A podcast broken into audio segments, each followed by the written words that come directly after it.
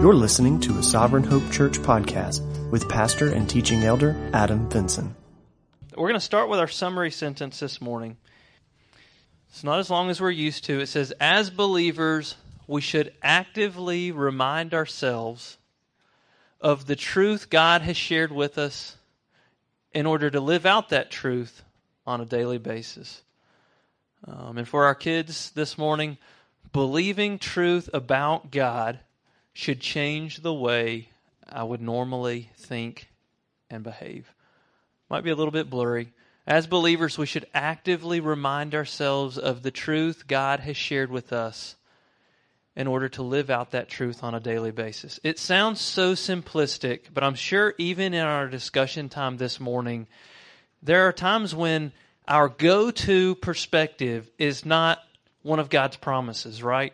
Oftentimes it's just survival mode. Like I've been presented with a circumstance, a situation, and my first inclination are the survival instincts of what do I need to do to protect myself or to, to save this situation, this circumstance. And it's not always God's promise that we initially want to cling to. And so, this idea of actively reminding ourselves of the truth that God has shared with us so that we then live out that truth on a daily basis.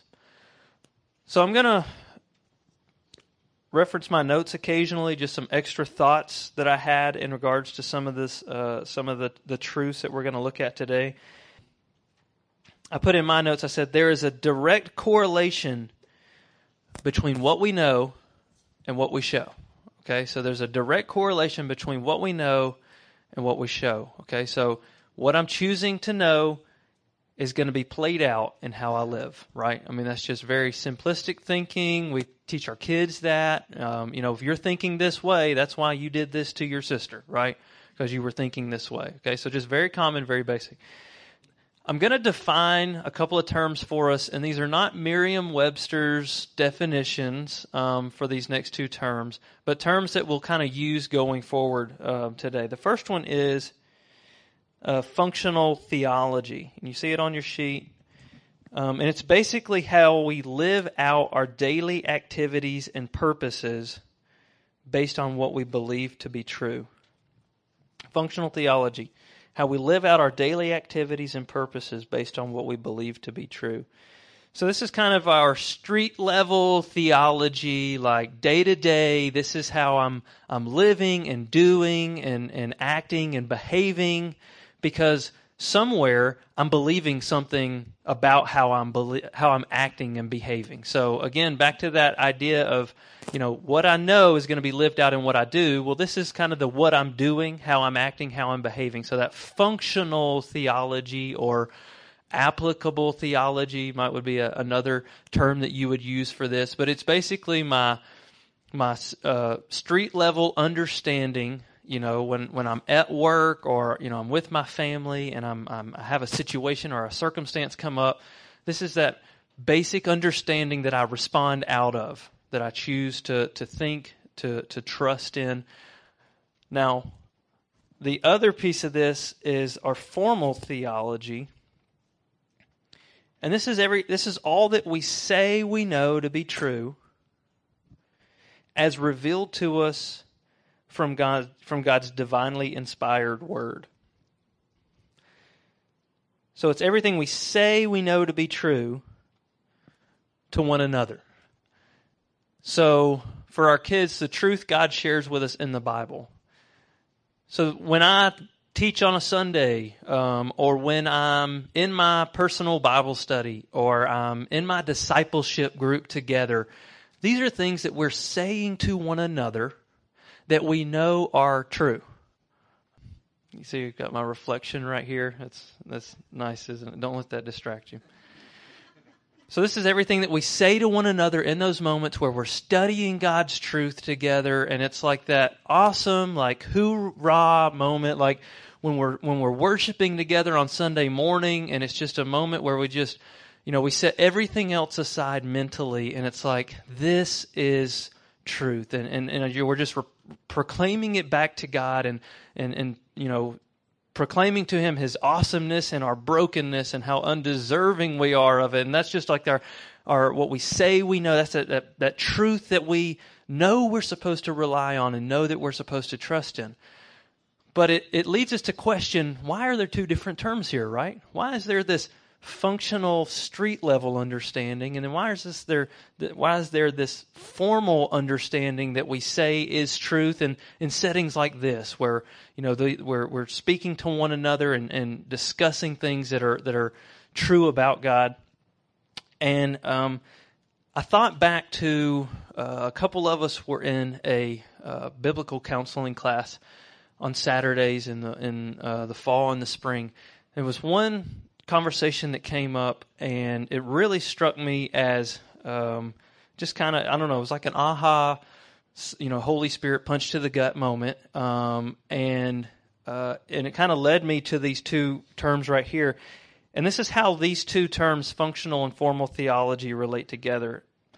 This isn't verbatim what we said, but basically, our functional theology will only completely match our formal theology when we reside in a glorified state. And until then, our functional theology, our understanding should be progressively becoming more and more similar to our formal theology. So that last part we know is sanctification, right? How I'm living out my life should increasingly become more and more similar to what I know, to what I say is true, right? So there, I'm, I'm trying to get these two together throughout my lifetime. I'm growing in what I know is true, what I communicate to others as true, and I'm trying to, I'm living towards this goal of becoming more Christ like and identify my life being a true reflection of what I say I know to be true.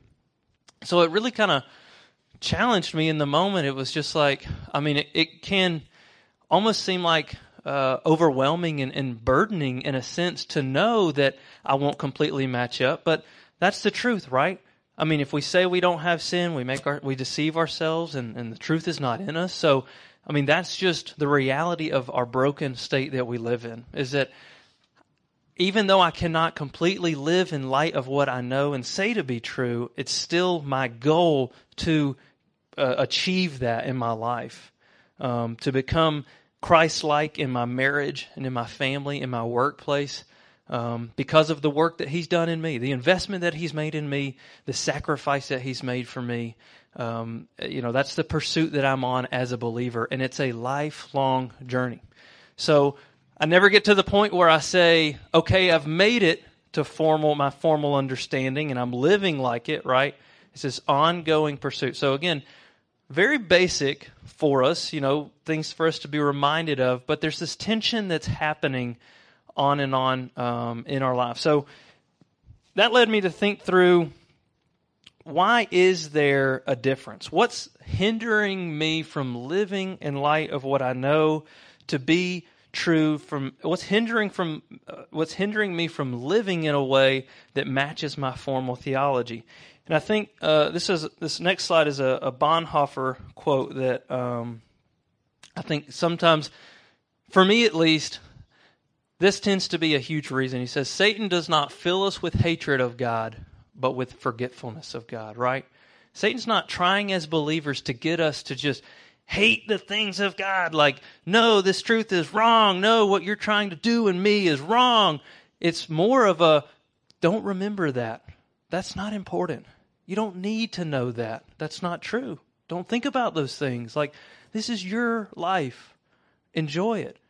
Leave those things behind. There's no need for those things. That's the the root um, cause for me in my own life is that uh, as I'm seeking to live out that formal, what I know and say to be true, that's what's keeping me from it in those moments. It's like I'm choosing not to remember, right? I'm, I'm forgetting about it. And this happens a lot at my house. Um, this is something I hear a lot. Um, so, Jack, why did you do that to your sister again? I'm sorry, I forgot. Jack, why didn't you go and clean that up like I asked you to? I'm sorry, I forgot, right? It's, Jack, I love you, and I know that you have a tendency to forget. I do too. Um, but you know, we need to make this more of a priority. Like, the issue for Jack is that it's not important to him, right? That's why he forgets. Is it's not a priority for him to remember it, so he forgets it, right? But it almost comes off as I'm innocent. It's not my fault that I forgot. And I think that's where we're inclined to be sometimes as well, where it's like, I found myself in this circumstance and in this situation, and it wasn't my fault that I didn't remember God's promise of his faithfulness in this. Or, you know, it slipped my mind and, and I reacted in this way to this person and treated them harshly like this. But I mean that's that's okay, right? I mean, it's just human nature. I mean, I I wasn't I didn't I wasn't intentional to treat this person like I'm called to. So I forgot. And so we have to be careful that this lapse in memory doesn't become an excuse for us to go to to say, it's not my fault that I didn't remember. Um, and I think Romans 1 sheds a lot of light on this for us. And if you want to turn to Romans 1, I'm going to read um, first couple of, let's see, verses 18 through 25. Now, just keep in mind, this is the cloth that we've been cut from. Okay? This Romans 1. Verse 18 For the wrath of God is revealed from heaven against all ungodliness and unrighteousness of men, who by their unrighteousness suppress the truth. For what can be known about God is plain to them, because God has shown it to them. For his invisible attributes, namely his eternal power and divine nature, have been clearly perceived ever since the creation of the world in the things that have been made. So they are without excuse. For although they knew God, they did not honor him as God or give thanks to him. But they became futile in their thinking, and their, their foolish hearts were darkened. Claiming to be wise, they became fools and exchanged the glory of the immortal God for images resembling mortal man and birds and animals and reptiles. Therefore, God gave them up in the lust of their hearts to impurity, to the dishonoring of their bodies among themselves because they exchanged the truth about God for a lie and worshiped and served the creature rather than the Creator who is blessed forever. Amen. So I pulled out a couple of different pieces in this section of Scripture for us to, to kind of dig in and identify what is really happening in my mind in the midst of my circumstances and situations where I choose either uh, one thing or another. I either choose to live outside of the way I want to see it, or I choose to live out of God's reality of how it really is. So, a couple of different things going on here. Verse 18 says that who by their unrighteousness suppress the truth. So, that's an active suppression that's happening. There's nothing about forgetting there, right? And then verse 19, for what can be known about God is plain to them. So, we've got some some knowledge about God that is plain, to, that can be understood. And then it says, although they knew God, they did not honor him as God. So there's a knowing of him, but then not a display of knowing him. Okay, so there's this. Um, it's not matching one another. So I know him, but I don't show that I know him. Uh, verse 23, if you've got it open, Tyson's going to come up and assist me here. It says, Exchange the glory of the immortal God for images. So this, there's this active exchanging that's happening where I'm taking what I know to be true and then I'm changing it out with something else, right? So uh, I'm taking the glory of God and I'm swapping it out for something else. So there's this, again, this active thing that's happening. Not this innocent forgetfulness, but this active choosing that's happened. And then verse 25, they exchange the truth, very simply, about God for a lie. Now, this is the reality of, of what is happening. And we can tie this back to our own forgetfulness because in our forgetfulness, we're not actively remembering the truth that God has already revealed to us. So, in essence, we are actively exchanging that truth for a lie.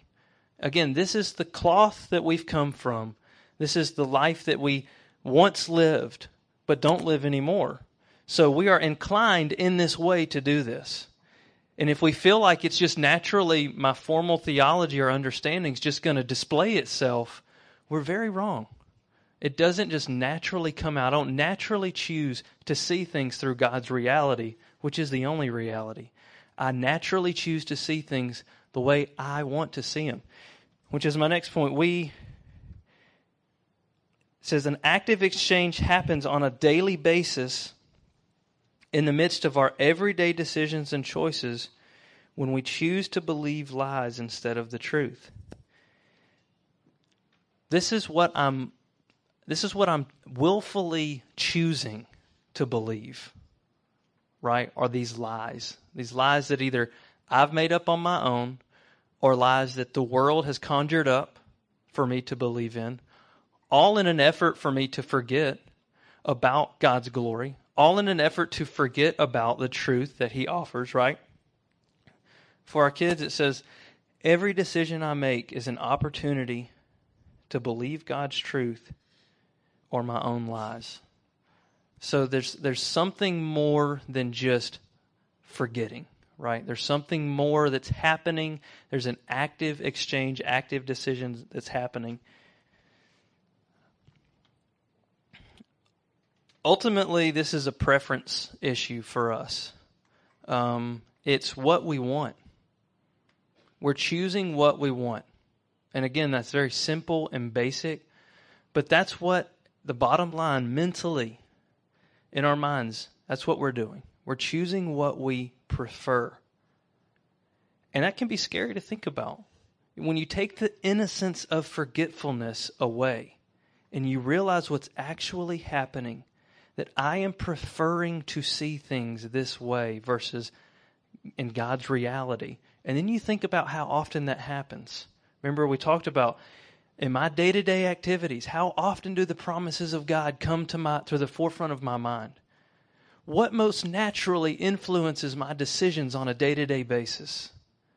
And when you think about the ratio between choosing to think about God's promises and then choosing to just think about, you know, what do I need to do right here or, or what, uh, what's just my natural feeling about this, it can be very scary when you think about that there's an active choosing that's happening. Um, that's just what this next slide is. It's just ultimately, it, it's an issue of preference where we're saying, this is what I want over that. We're saying, God, I don't want you influencing this situation right now. I don't want you here. I don't want to think about the things of you.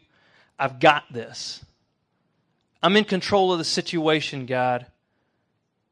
It's the, it runs that deep for us.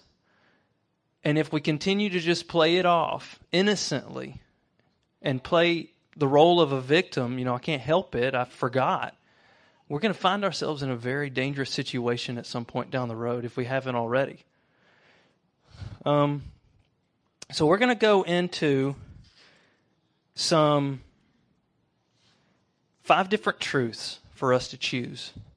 And as we go through these, we're going to look at different situations where somebody either focused on and remembered the truth that they had been shown or even communicated by God, and they chose to enjoy that truth, right? That's what we that's what God wants us to do. Enjoy his truth that he's provided for us.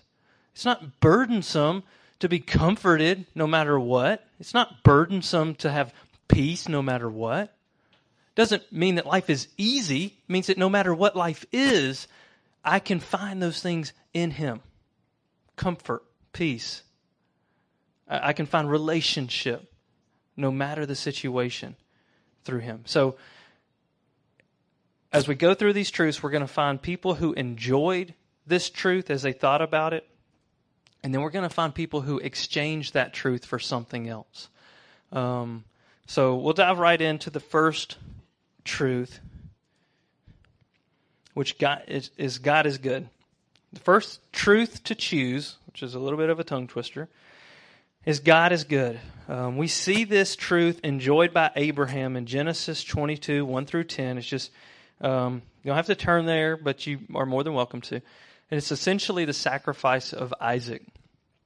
Um, so situation is Isaac's been born despite Isaac, uh, Abraham being old and Sarah being barren and old. Um, Isaac grows up, and then God at some point has this conversation with Abraham where he says, Take your son, your only son Isaac, whom you love, and go to the land of Moriah.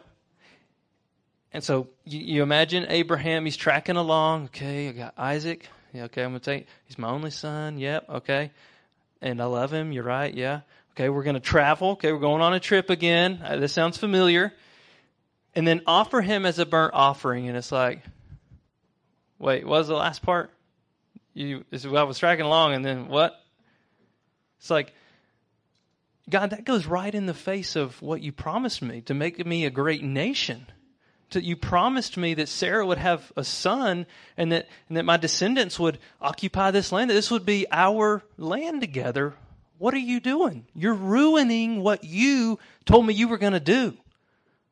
And so, if we put ourselves in Abraham's shoes and try to identify with what Abraham could have been thinking, because he was a normal man, normal person, he's tracking along, and then all of a sudden he comes to this situation where he has to make a decision, right? Am I going to trust in what I know is true about God in this situation? Am I going to trust that God is who he's always said he was in this situation right now? And it's the same deal we have to do, right? I got a circumstance, a situation. Am I going to choose to trust in this truth right now? The very next verse, verse says, And Abraham got up early the next day and he set out. So it's obvious to us that despite other instances where Abraham faltered, even in this specific truth, that he chose in that moment to trust that God is good. I don't know why he wants me to do this, but I'm going to make an active choice to remember who God has said he is and proven that he is. And I'm going to be obedient and I'm going to follow him in this. All right, so that's Abraham enjoying this truth. Um, earlier in Genesis, we see Adam and Eve exchange this truth of God's goodness for suspicion. Okay? So Adam and Eve are in the garden. Satan sees an opportunity to wreck God's perfect garden and perfect creation, those who he created in his image. He shows up in disguise. And what does he try to attack? He tries to, to attack Adam and Eve's knowledge of who God is, of who he is. Did God really say and all of a sudden, it's, it's a straight attack on their knowledge of God. And now Adam and Eve choose suspicion instead of remembering that God is good. And that seed of suspicion, did God really say?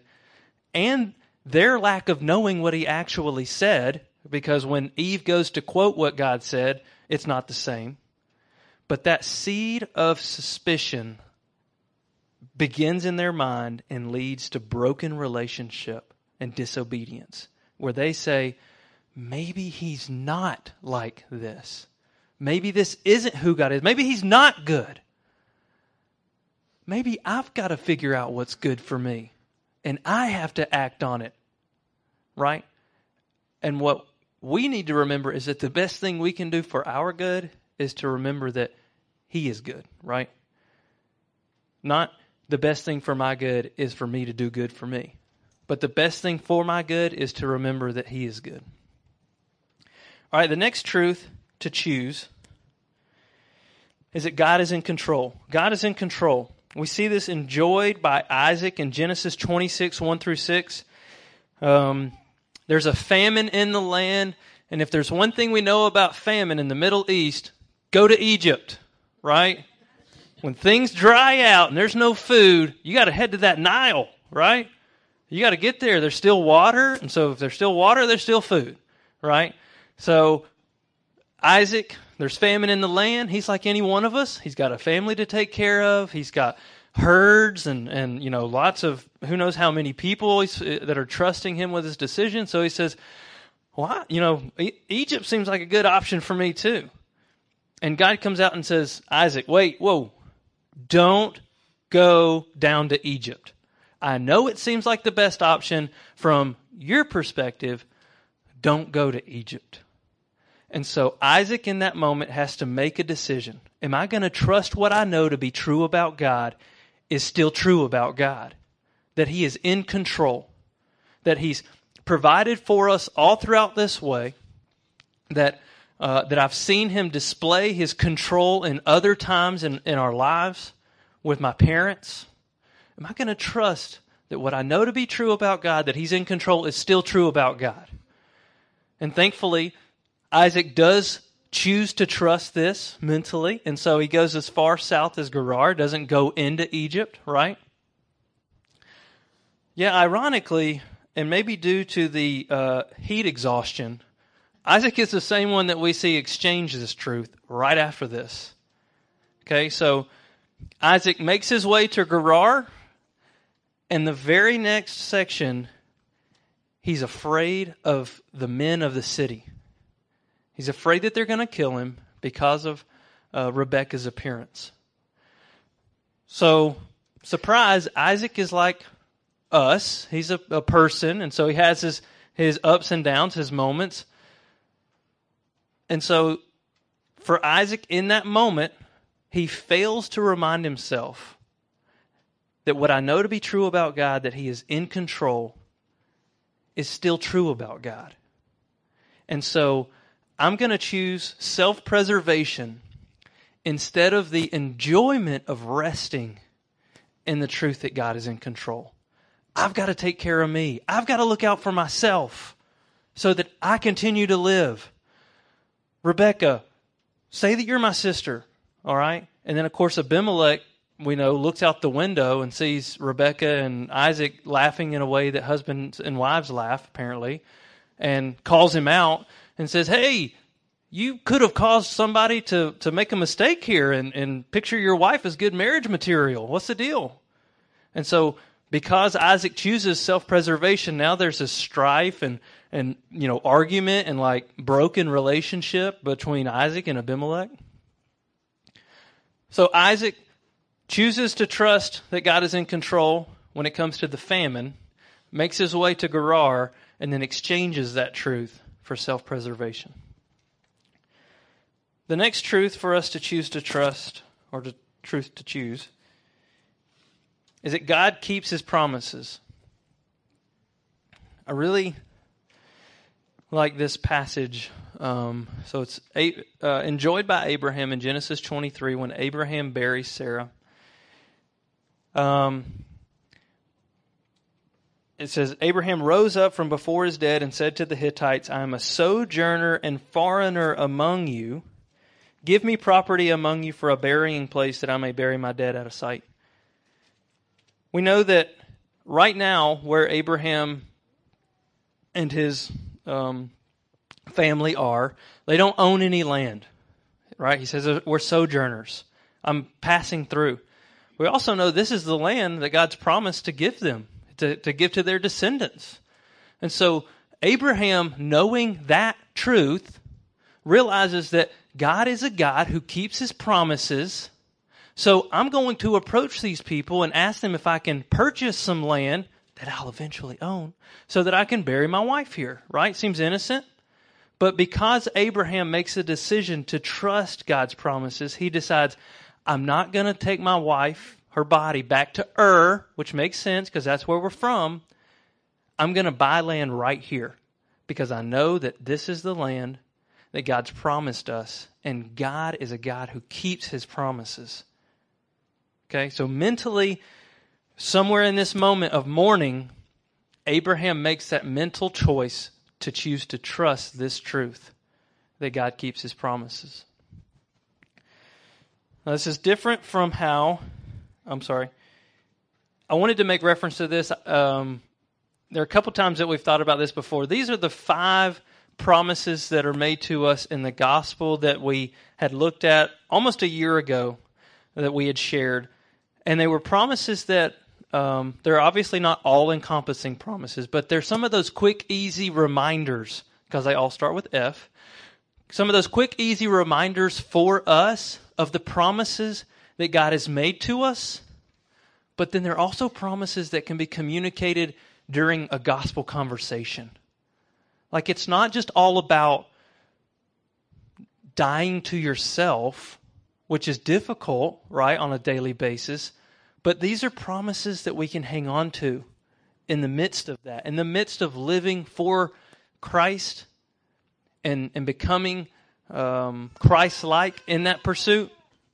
These are those five promises that we had communicated last time. This is just extra credit, okay? So feel free to jot this on the back somewhere. Um, but I felt like it was it was a good reminder for us in the midst of these promises that God keeps for us to keep these on the forefront of our mind.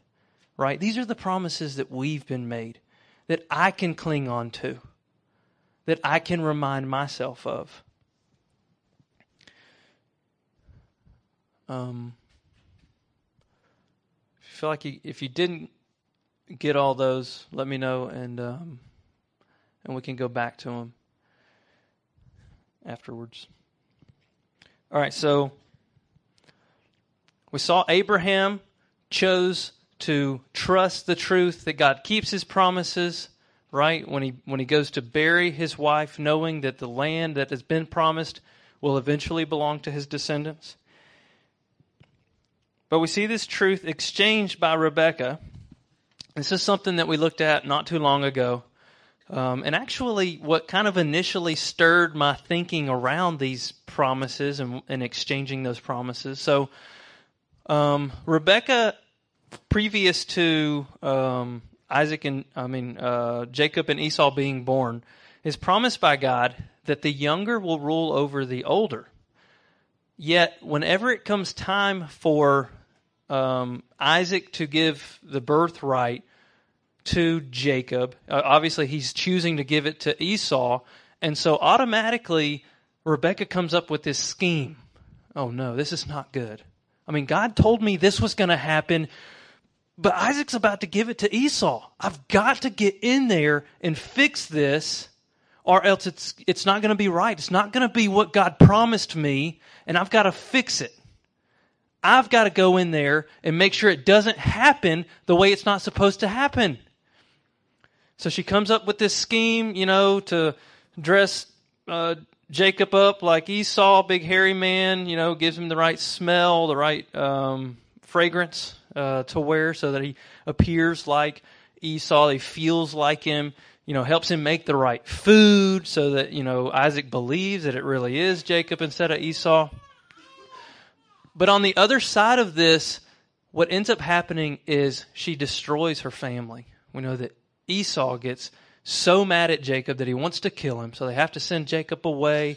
There's this broken relationship between um, Isaac and, and Esau because now Isaac can't give Esau the blessing, and Isaac's mad about that. And so it just really now the whole family just ends up in shambles, right? All because Rebecca chose in that moment when she overheard the conversation that Isaac was having, she chose not to trust that God keeps his promises. I've got to fix this. This is not going to be the way it's supposed to be. God is not who he says he is right now.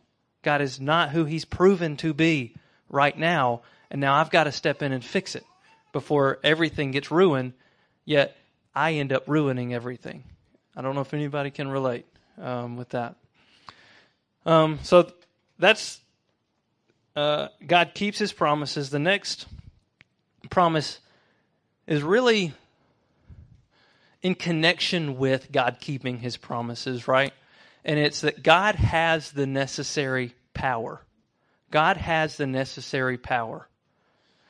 We see this promise enjoyed by Sarah in Genesis 21, 1 through 7, at the birth of Isaac, right? So God promises um, to Jacob, sorry, to Abraham that Sarah will give birth to a son despite his old age and despite Sarah's old age and, and barrenness. But I don't want to necessarily key in on this part where she actually gives birth. Let's think back to when the first time Sarah actually felt something in her womb. Okay? So maybe it's the morning after she had some lamb and lentils and she's thinking, wow, maybe those weren't cooked all the way. Um, you know, my stomach feels weird. There's something going on. She, maybe she just kind of discounts what she feels in her womb. And then it happens again and then again. And now all of a sudden, something clicks for her in her mind, right? Maybe God can do that. God has done this. He does have the necessary power. I have a baby in my womb. God does have the necessary power to do this, to take an old man, to take an old woman, and to create life. Now, that's outside of normal ability and power, right? To um, to make uh, to orchestrate uh, you know different situations and circumstances to where it's just like you know I choose to get a regular Chick Fil A sandwich or a grilled Chick Fil A sandwich. It's not a plug for Chick Fil A, but maybe it is. It's deeper than that, right? It's life. Like this is only God has this ability. Only God can do this. And so for Sarah, it's a moment in her life, in her mind, where she goes from doubting to believing, to trusting in God's power. Now, Sarah's come a long way, and we're going to bring her back here for this necessary power point because we know that in Genesis 18 9 through 15, Sarah doesn't first believe that God has the power to do this, right? And it ends up being a little bit of an awkward situation. Um, so we back to uh, verse 10, you know, the Lord is there with the other two visitors, and they've come to see Abraham and Sarah. They make some food for them. They're in the tent, they're eating. And then the Lord says, I will surely return to you about this time next year, and Sarah, your wife, shall have a son.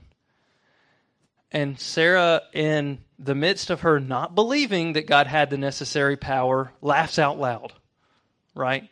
She laughs out loud, thinking, What is he thinking? Obviously, he doesn't see, you know, maybe, he doesn't realize how old this guy is and how old I am, and the fact that I've never given birth before. And so she actually laughs out loud because of her unbelief that God can do this. Later on, she's uh, confronted with the fact that she laughed out loud. And of course, she doesn't admit it, right? I didn't laugh out loud. And the Lord says, Oh, but you did.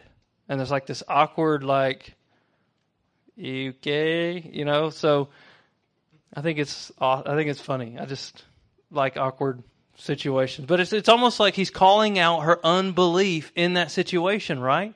He's like, why did you not believe? Why are you so stuck and bent on your unbelief in this situation?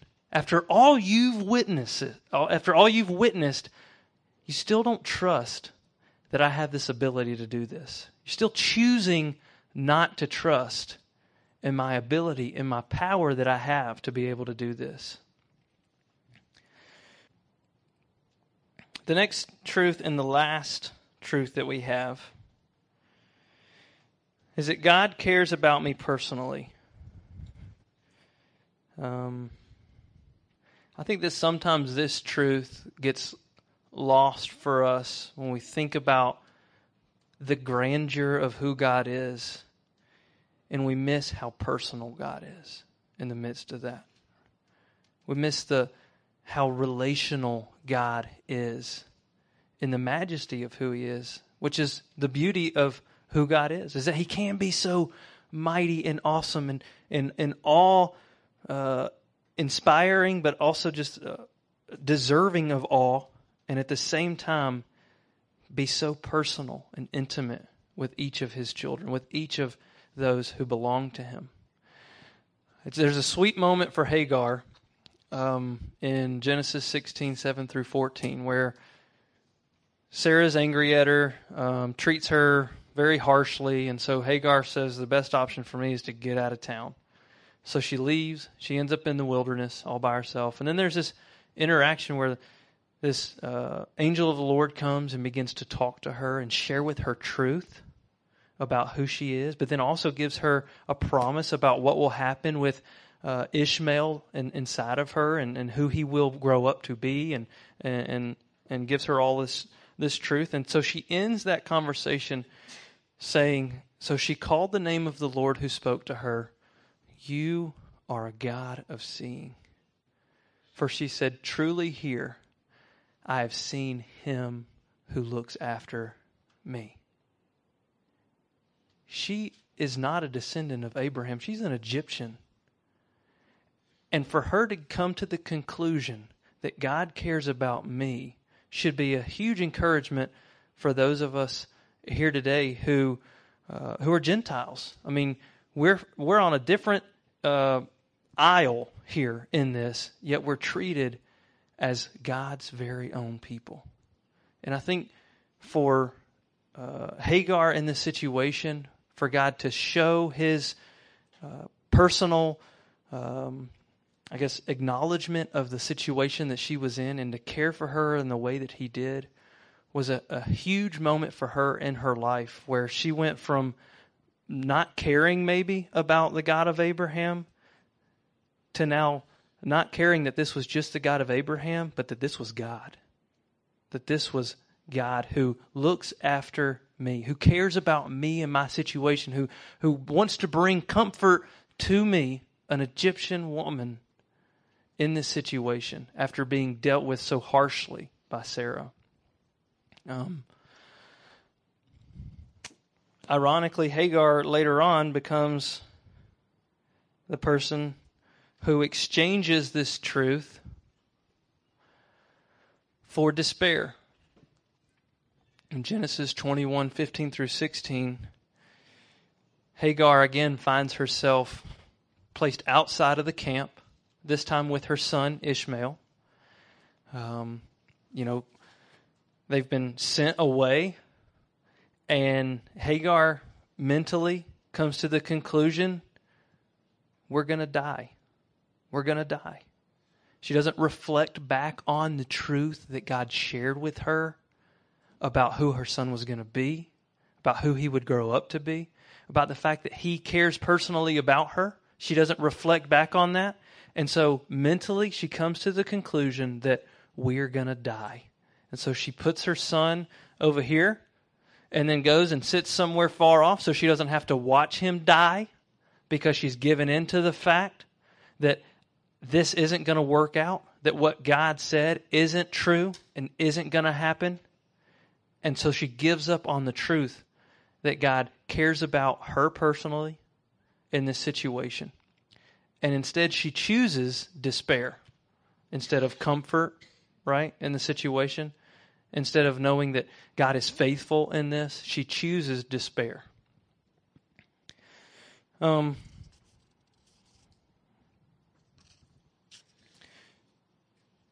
So the the, next, the question for us is, what are we gonna what are we gonna do with this, right? How can I take what I've heard today, this truth that's been shared, and apply it to my day to day living, my day to day living out? Um, so for our, our application today,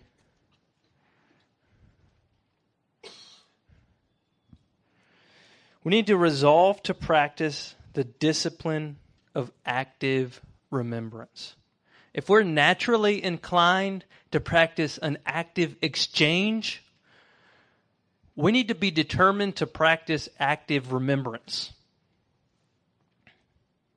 I put in my notes, I said, the discipline of active remembrance serves to protect us from practicing the active exchange of God's all satisfying truth for the empty and destructive lives offered by the world and even our own flesh. Practicing active remembrance protects us from giving up God's all satisfying truth in exchange for destructive lies that the world offers and that we even try to offer ourselves.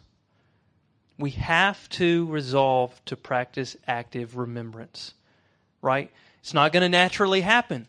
Looked at Romans 1. This is where we've come from. We want to give up the truth for lies, for destructive habits. That's how we are inclined. And so we have no other option but to practice this active remembrance of God's truth, of who He says He is, who He's proven to be. Um, I think this gets framed up for us well in Colossians 3 1 through 4. It's great because it's got this if then statement in it, um, which, you know, um, it, I like math and whatnot, you know, and so you've got like these uh, if then statements, or I don't know, maybe it's it's science. It's been a long time since I've been in school, um, but it's basically like if this is true, then this is true, right? And it, I mean, you see it a lot in in God's word, and, and it's basically just a simple if then statement, right? So in Colossians says, if then you have been raised with Christ, seek so there's an active seeking the things that are above, where Christ is, seated at the right hand of God. And it says, set your mind. So that's an active, that's something I'm, I'm actively doing, setting my mind on the things that are above, not on the things on earth, for you have died.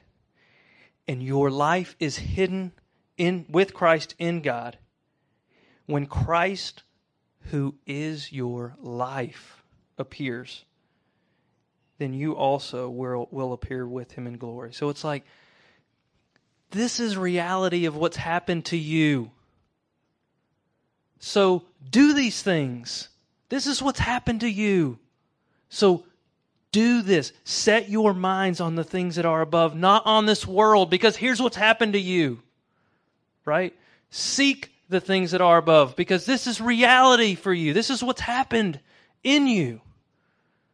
So, active remembrance is something that we must do in order to remember the truth about who God is and then live that out. Because we have been raised with Christ. Because our life is hidden with Christ in God. Because Christ is our life now. The second point of application, a little blurry there. We have to work to strengthen the influence of our formal theology. Kids, that says learn more of God's truth down there. We have to work to strengthen the influence of our formal theology. We do this by consistently exposing our minds to the knowledge of God's Word so that the truth we know and enjoy makes its way into our everyday activities. So, Adam, how do we do this? How, what does this look like? We do this by consistently exposing our minds to the knowledge of God's Word so that the truth we know and enjoy makes its way into our everyday lives. So we've got active remembrance, but then we got to know what are we remembering? And we strengthen what we're remembering by exposing our minds to God's word so that it has a greater influence on our lives. Right?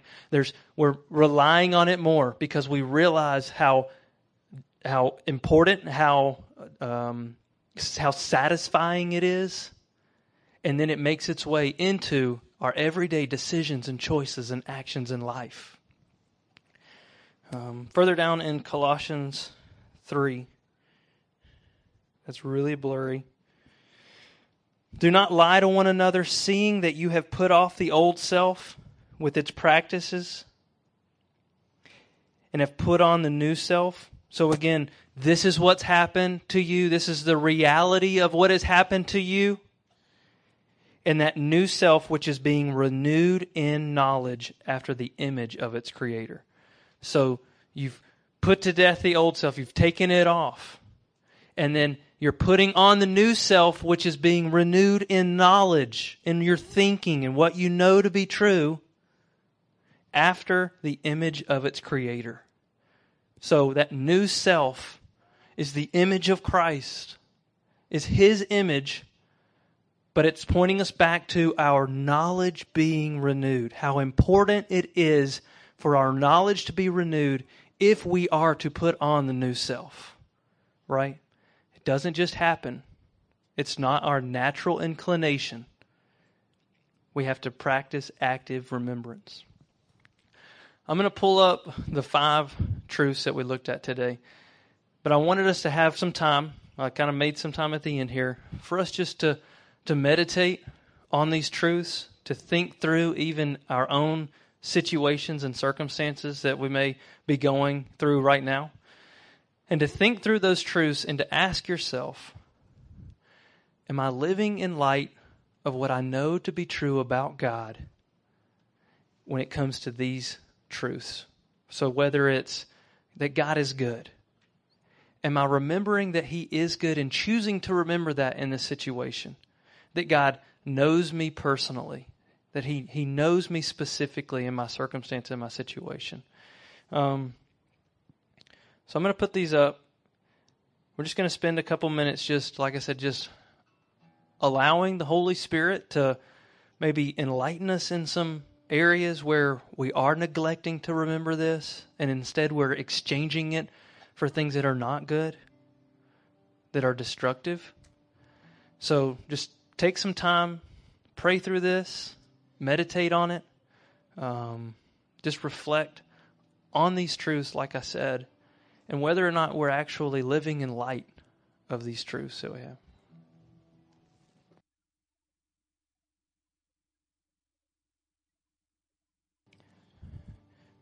Father, we just want to take some time to thank you that while at times we falter and, and we fail, that you are always steady and unchanging. That you truly are a rock for us in the midst of life and circumstances and difficulties. A rock that is always there for us to hold on to, to hold firmly on and know that you will be faithful even when we are not. That you will be gracious even when we are not. I thank you that the truth that you've revealed to us through your word is powerful and it does change who we are when we choose to trust it. That it does change our lives and the way that we see the world around us when we choose to depend on it. God, may we take you at your word.